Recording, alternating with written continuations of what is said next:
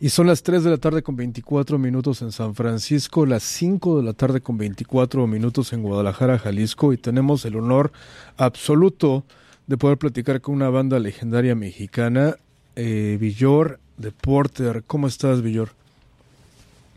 ¿Qué tal? ¿Cómo está todo por San Francisco? Acá tranquilos, en bueno, acá en la estación estamos extremadamente contentos de poder platicar con Porter, por Dios, gran banda legendaria. No, bueno, pues qué gusto, la verdad, qué gusto poder mm, que la Porter, la voz de Porter llegue hasta San Francisco. Extrañamos un montón ir para aquellos rumbos, o sea, nunca nos ha, nunca nos ha tocado ir a, San Francisco a tocar, pero hemos estado bien cerca ahí en California y pues con un montón de ganas ya de pues de ir, ¿no? De alguna manera pronto, ojalá. Claro, ¿cómo está todo en Guadalajara, Jalisco, en relación a, a lo del coronavirus y el COVID y todo eso? Pues mira, la verdad es que sea, la gente creo que ya está muy acostumbrada a este tema. Todo el mundo tiene como sus precauciones generales a la hora de salir, a la hora de estar, este, pues, como en, conectando con, con otras personas. Claro. Eh, el gran tema, sobre todo para nosotros los músicos, es que pues no hay eventos todavía. Están empezando a haber una especie de, conciertos presenciales, em, como en autocoche, no, en automóvil. Em, por acá, algunos otros con su sana distancia, pero todavía son son muy muy contaditos las las los números de eventos que hay. Entonces, pues nada, como, como les decía hace rato, comiéndonos las uñas de volver a tocar para nuestro público, de volver a, los escenarios. Y pues nada, de mientras creando música, creando música acá en nuestro, en nuestro estudio. Claro, ¿qué piensas de estos eh, conciertos con, con sana distancia, como, como le dicen en México? Eh, este asunto del autocinema y por decirlo en España lo que hacen es igual, los hacen de cierta manera masivos, igual no son tan masivos obviamente, pero ponen como mesas y los ponen en círculos y tienen que estar sentados. ¿Qué piensas de, de esta nueva forma de, de, hacer conciertos en vivo? ¿Es algo que les interesa a ustedes? Pues mira, por lo pronto, la verdad es que nos hemos mantenido súper ocupados haciendo un nuevo disco, disco que estamos ya pensando lanzar a, a principios del siguiente año. Claro. Entonces, este año para nosotros ha sido casi ni siquiera, te digo, yo realmente casi ni siquiera he visto noticias del coronavirus. Así nada más, neta me enteré que era el coronavirus hace como siete meses. Lo pensé un mes y luego ya no, lo volví a pensar, de verdad. eh, hemos estado encerrados en el estudio haciendo y haciendo y haciendo música, no salimos mucho, no os estamos creando todo el tiempo. Y, y pues realmente ya para el 2021, pues sí, evidentemente tendremos que empezar a a, mostrar el material, empezar a girar pues, en, esos, en esos formatos. Y yo creo que, pues bueno, me parece que es una buena medida provisional, sin embargo creo que eh, tarde o temprano las personas tenemos una naturaleza social y nos gusta el tacto y nos gusta eh, ver a las personas y nos gusta, eh, no sé, estar conectados con las personas más allá de una pantalla y más allá de, de, un coche a coche. Y, y creo que digo, entiendo que ahorita es una emergencia sanitaria, es una necesidad, pero creo que eh, eso solo va a ser que eventualmente cuando las cosas vuelvan un poco más a, una, a, un, a un orden en particular, la gente esté ansiosa y deseosa y completamente eh, eh, con ganas de querer volver a experimentar un concierto en vivo como, como los formatos que ya los hemos experimentado. Entonces creo que creo que es una buena medida provisional nos permite a nosotros los músicos poder seguir haciendo un poco de lo que ya hacemos, eh, pero creo que, no sé, los mismos seres humanos van a pedir más, ¿no? Y más, más, y que eventualmente pues la gente va a querer acercarse a, los demás, ¿no? Y conectar porque es una necesidad humana básica. Claro, Villor, eh, hemos platicado de esto con muchos grupos, con muchas bandas, con muchos músicos. Y hemos estado de acuerdo en, en, que pensamos que cuando termine todo este asunto o se normalice de cierta manera, habrá un cierto renacimiento cultural social en el, en el mundo y en, bueno, en Estados Unidos en particular. ¿Tú piensas que, por lo mismo que dices tú, o sea, cuando regresemos a los conciertos en vivo va a haber una, una energía increíble? ¿Tú crees que, que esto eh, eh, vaya a suceder, una, un tipo de renacimiento? Yo, creo que sí, yo creo que está cambiando drásticamente la percepción sobre la sociedad, sobre la cultura. A mí en lo personal me entusiasma mucho eh, ver cómo las personas, frente a una situación así, pues empezamos hace nueve meses teniendo mucho miedo claro. sobre la situación desconocida y ahora al contrario, siento que la gente ya perdió el miedo y no lo digo en un más sentido de no ser precavido y no tomar la responsabilidad como debe ser, claro. pero ya de perderle un, una, miedo sobre todo una situación que está fuera de tu control, ¿no? Y siento que es el valor más, es una de las cosas más valiosas que esto nos ha traído, yo creo. Claro. Y creo que esa, como ese, esa seguridad que la sociedad o las sociedades pueden tomar frente a una crisis y salir más seguras y salir mucho más fuertes y, y hacernos más fuertes a todos nos va a permitir, yo creo, eh, pues salir como más fuertes y con una expresión en todos los sentidos artística, cultural, muchísimo más contundente y, y bueno, creo que que nada, ¿no? O sea, yo yo yo creo que lo que no te mata te hace más fuerte y pues aquí estamos eh, fortaleciéndonos, ¿no? Definitivamente hay que mantenernos positivos, definitivamente. Me acabas de dar una gran noticia que me que un disco nuevo de Porter está casi listo y pronto por salir en el 2021. Eh, el último disco que sacaron fue Las Batallas del 2019, que es un discazo, es un mega discazo y tú lo sabes bien. Eh, ¿Qué podemos esperar de ese nuevo disco de, de Porter? Eh, hay cierta presión por venir de ese gran disco, Las Batallas, y sacar este disco nuevo en nuevas circunstancias. ¿Cómo se sienten? ¿Qué podemos esperar?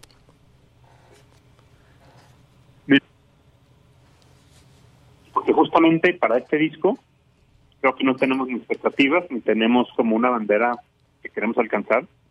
Y en las batallas, a pesar de que es un, es un disco muy lindo, sí tuvimos muchas banderas, ¿no? Porque veníamos del Moctezuma y era un poco claro, ¿no? Claro. o sea, es como en el Atamahawk venías de los ponis y en el, y en el Moctezuma venías del Atamahawk. Claro. Y en las batallas venías del Moctezuma. Entonces, sí eran escalones bien importantes a superar pero en este disco en particular como que realmente no nos importa eso, o sea, como que dijimos, vamos a hacer música, vamos a hacer lo que nos gusta, no nos importa el resultado, o sea, no nos importa en el sentido de, de una presión social o de una presión intelectual sobre si va a ser el mejor o no disco de Porter. Claro. Decidimos como gozar el proceso musical. Creo que las batallas, a pesar de que es un buen disco, a nosotros nos costó muchísimo emocionalmente claro. crear ese material. Fue muy agotador crear ese disco, entonces creo que como que decidimos volver a romper nuestras propias reglas y reinventarnos. Y ahorita lo interesante de este disco que estamos creando, y al cual ya tenemos como un 50-60% terminado, es que es un disco muy irreverente. Creo que es un disco, yo le decía a Lorco, el productor, con quien hemos trabajado otros discos como La Temahawk, le decía, este disco es como los colores de México. O sea, no es que vaya a hablar de México, pero, pero creo que tiene todos los colores de México. Claro. Y eso es lo que me gusta, o sea, es como un disco que tiene un montón de colores. Las batallas de Moctezuma tenían como un tono particular, cada disco, y en este disco realmente creo que es como, yo creo que es como un arco iris de Porter, o sea, tiene todos los colores, y eso es lo que más nos emociona, que hay canciones que no tienen nada que ver una con la otra, que van en direcciones súper distintas, y que hablan del, del potencial que puede tener la banda Porter de ir en la dirección que se que se quiera, ¿no? Y no y no en una dirección particular y eso y eso es como una oportunidad para alimentarnos.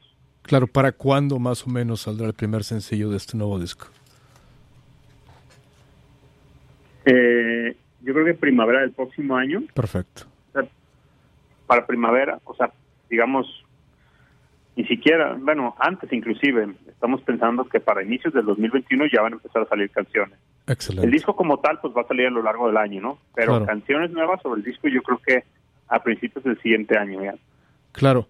Eh, te quería preguntar, me has hablado de todos los discos que han sacado ustedes, desde los Ponies Pastan, el Atema Hawk, el Moctezuma, las batallas.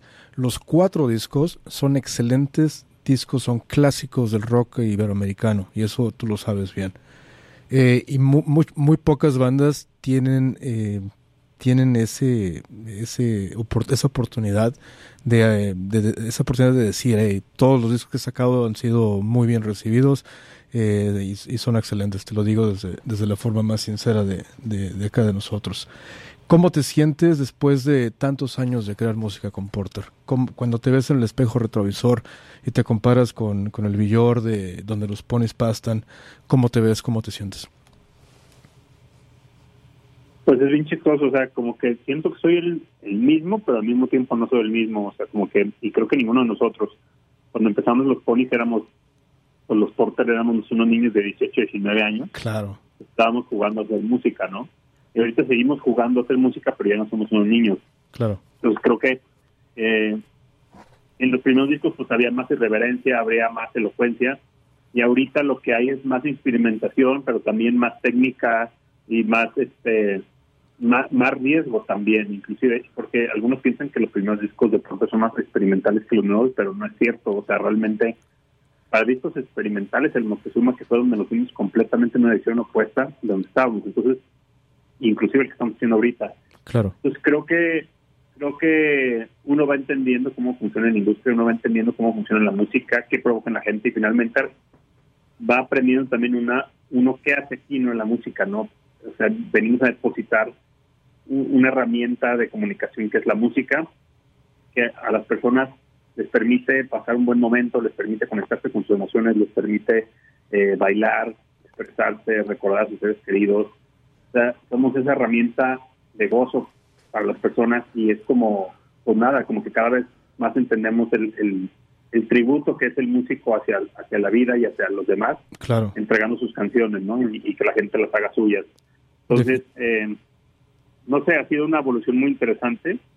Eh, hoy en particular estoy muy contento porque hoy, pues bueno, estuvimos nominados a los Grammys el día de hoy. Sí, hombre, leí eh, eso la mañana. ¿Cómo, cómo se siente? Eh, con, el video de Para allá. Claro. Bien, bien, muy contentos. Eh, no ganamos, ganó eh, Canadá para el video de Rosalía. Claro. Pero el estar, pues, de alguna manera compitiendo en este ambiente musical con artistas de la talla Rosalía, artistas internacionales de todos los niveles, que nosotros viniendo como, pues tal vez de, tal vez de, un contexto con mucho menos presupuesto, con mucho menos marketing, con, o sea, de otro lado, de otro universo donde viene alguien como ella.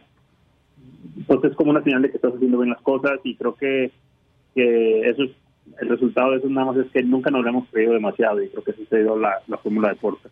Claro, una de las cosas que nos fascina de Porter son las temáticas de los discos, los conceptos de los discos, los conceptos de las canciones.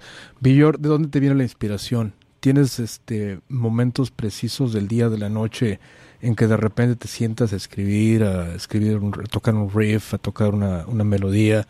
Eh, o, ¿O es algo con lo que luchas continuamente, eternamente, como una maldición? Es muy chistoso, pero en 15 años no he pasado un momento de carencia creativa. No porque todo el tiempo esté creando, sino porque siento que siempre, hay algo, siempre, siento como algo que, tengo que descubrir algo, que tengo que crear algo, como que no, no, no me veo llegando a una pared y topando. Tal vez de repente técnicamente pues, si llegas a una pared y tienes que aprender más y crecer más, pero a nivel de inspiración y creativo así o sea, es bien raro, pero nunca hemos tenido un tope. todavía no hemos llegado a ese tope. Y eso creo que es lo que nos mantiene ahorita en esta banda. El hecho de que la música que seguimos creando nos emociona muchísimo, nos mueve muchísimo, nos, llena de energía. Este, y no hemos llegado a ese tope creativo. ¿Por qué? Porque cuando, cuando sentimos que, que podemos estancarnos, volteamos en otra dirección y luego volteamos en otra dirección y seguimos y seguimos y entonces como que la pasión se va moviendo y em, pues no sé, afortunadamente creo que no nos hemos estancado creativamente claro. porque creo que, repito, cuando no te la crees demasiado, pues como que no no le das crédito a lo que ya hiciste o no como demás, claro. como por tu experiencia ni nada, entonces como que crees que no has llegado a donde estás, o sea, como dices, sí, sí, sí, si subes la montaña lo único que queda es bajar, ¿no? Claro de alguna manera el hecho de nunca terminar de subir esa montaña, nunca llegar a la cima, a nosotros nos, o sea, como caminar con esa visión nos permite seguir creando y creando música. Claro, qué buen concepto, ¿eh? la verdad. Y sí tienes toda la razón. Eso aplica no solamente para, para la música, para las carreras profesionales, sino para la vida en general. Y pues bueno, te agradezco las palabras. Entonces, este, el disco nuevo de Porter eh, a principios del 2021, ya por la primavera, las nuevas canciones de, del nuevo disco de, de, Porter también vendrán por enero, yo creo, ¿no? Aproximadamente. ¿Tienen nombre del disco? Por ahí más o menos. ¿Tienen, ¿tienen nombre ya del disco? ¿Tienen ya nombre para el nuevo disco o todavía siguen trabajando que no. A diferencia de Moctezuma, que fue un disco que, que ya estaba. Escogimos el nombre del disco antes de, antes de empezar la rola ahorita más bien es, o sea, como que estamos descubriendo cuál es el concepto del disco porque no lo sabemos. Claro. Este es el primer disco que hacemos que neta no sabemos qué concepto tiene. Entonces, lo más interesante es que, te digo, a mí me está sonando que es como un arcoíris, que son un montón de colores, una paleta de muchísimos colores, y es lo que más me entusiasma, como que metes, es como como un vestido oaxaqueño, güey, ¿sabes? Oh, lleno de colores, es como, como un pues como un típico platillo mexicano, güey, que le meten como un, un chorro de cosas de todo, ¿sabes? Claro, el mole. Entonces, este, a mí este me hace muy emocionante. Claro. Ahorita, este, como te comenté, andamos sacamos sacamos un, un, remake, bueno, no un remake, una versión de de, de Zoe, que se llama Dead, de la canción de Dead, hace no mucho, hace un mes. Claro. Y mucha gente nos preguntaba si el disco no va a sonar como así, y le decíamos, no suena absolutamente nada, nada que ver. Entonces la gente se picaba más, ¿no? Claro. Entonces, nada, se viene algo bien interesante, creo que, no sé, yo, yo estoy muy sorprendido por lo que está sonando el nuevo disco, y creo que la gente se va a sorprender también. Qué chido, son muy buenas noticias. Igual te agradezco mucho, por cierto, que metan todos estos elementos mexicanos de la mexicanidad en su música, algo que no hacen muchas bandas y pues bueno, eso se los agradecemos mucho también por acá. No, hay, hay una rola que justo para este nuevo disco tiene todo eso, ¿eh? O tiene a México así, pero impreso así como de principio a fin en la canción. No, no, no, no todo el disco es así, pero hay una canción que es así. Qué Estoy seguro que te va a gustar. Excelente, pues la esperaremos aquí ya con, con, ansias para que salga en los primeros meses del 2021. Y Villor, te agradezco muchísimo eh, los conceptos, las ideas, la música, la larga carrera, toda la, la influencia que han puesto ustedes en el resto de la escena musical iberoamericana y pues obviamente el tiempo que te has tomado para hacer esta entrevista. No, pues gracias a ti, gracias a toda su audiencia, a la gente de San Francisco les mandamos un saludote de parte de todos los Porter. Eh, comemos ansias por ir para allá a tocar y pues nada, ¿no? Eh, estar ahí pendientes al nuevo disco y, y que nos escriban en las redes. Nosotros escribimos de vuelta, somos nosotros mismos, así es que escríbanos y pues les mando un abrazo por allá. Excelente, perfecto. Y hagamos algo especial. Toquemos cualquier canción de Porter de tu carrera para celebrar esta entrevista. Usualmente tocamos Hacemos esto solamente con todos los, los, músicos que entrevistamos, pero tocamos algo del nuevo disco. En este caso, la canción que tú quieras de Porter, ¿cuál quieras que tocamos? Vamos con Himno Eterno, de los batallas. Excelente, se hace. Un abrazo hasta Guadalajara, mi querido Villor, y ya que termines todo este asunto, vengan a San Francisco, vengan a la estación y hagamos algo chido juntos. Claro, ahí nos vemos para unas chelas. Se arma, ya dijiste. Órale. Perfecto, gracias, Saludos a la gente de San Francisco, hasta luego. Gracias, saludos, cuídate. Chao. Chao. Perfecto, este fue Villor, el miembro fundador de esta gran banda legendaria de Guadalajara, Jalisco, México, Porter, y como lo, lo platicamos durante la entrevista, toquemos Himno Eterno, le dimos la oportunidad de escoger cualquier canción del catálogo de música de Porter y ha escogido esta gran, gran rola. Esto es Himno Eterno de Porter.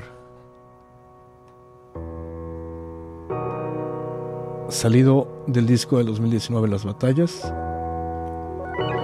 En Rocknet en español hasta las 4 de la tarde. Rocknet.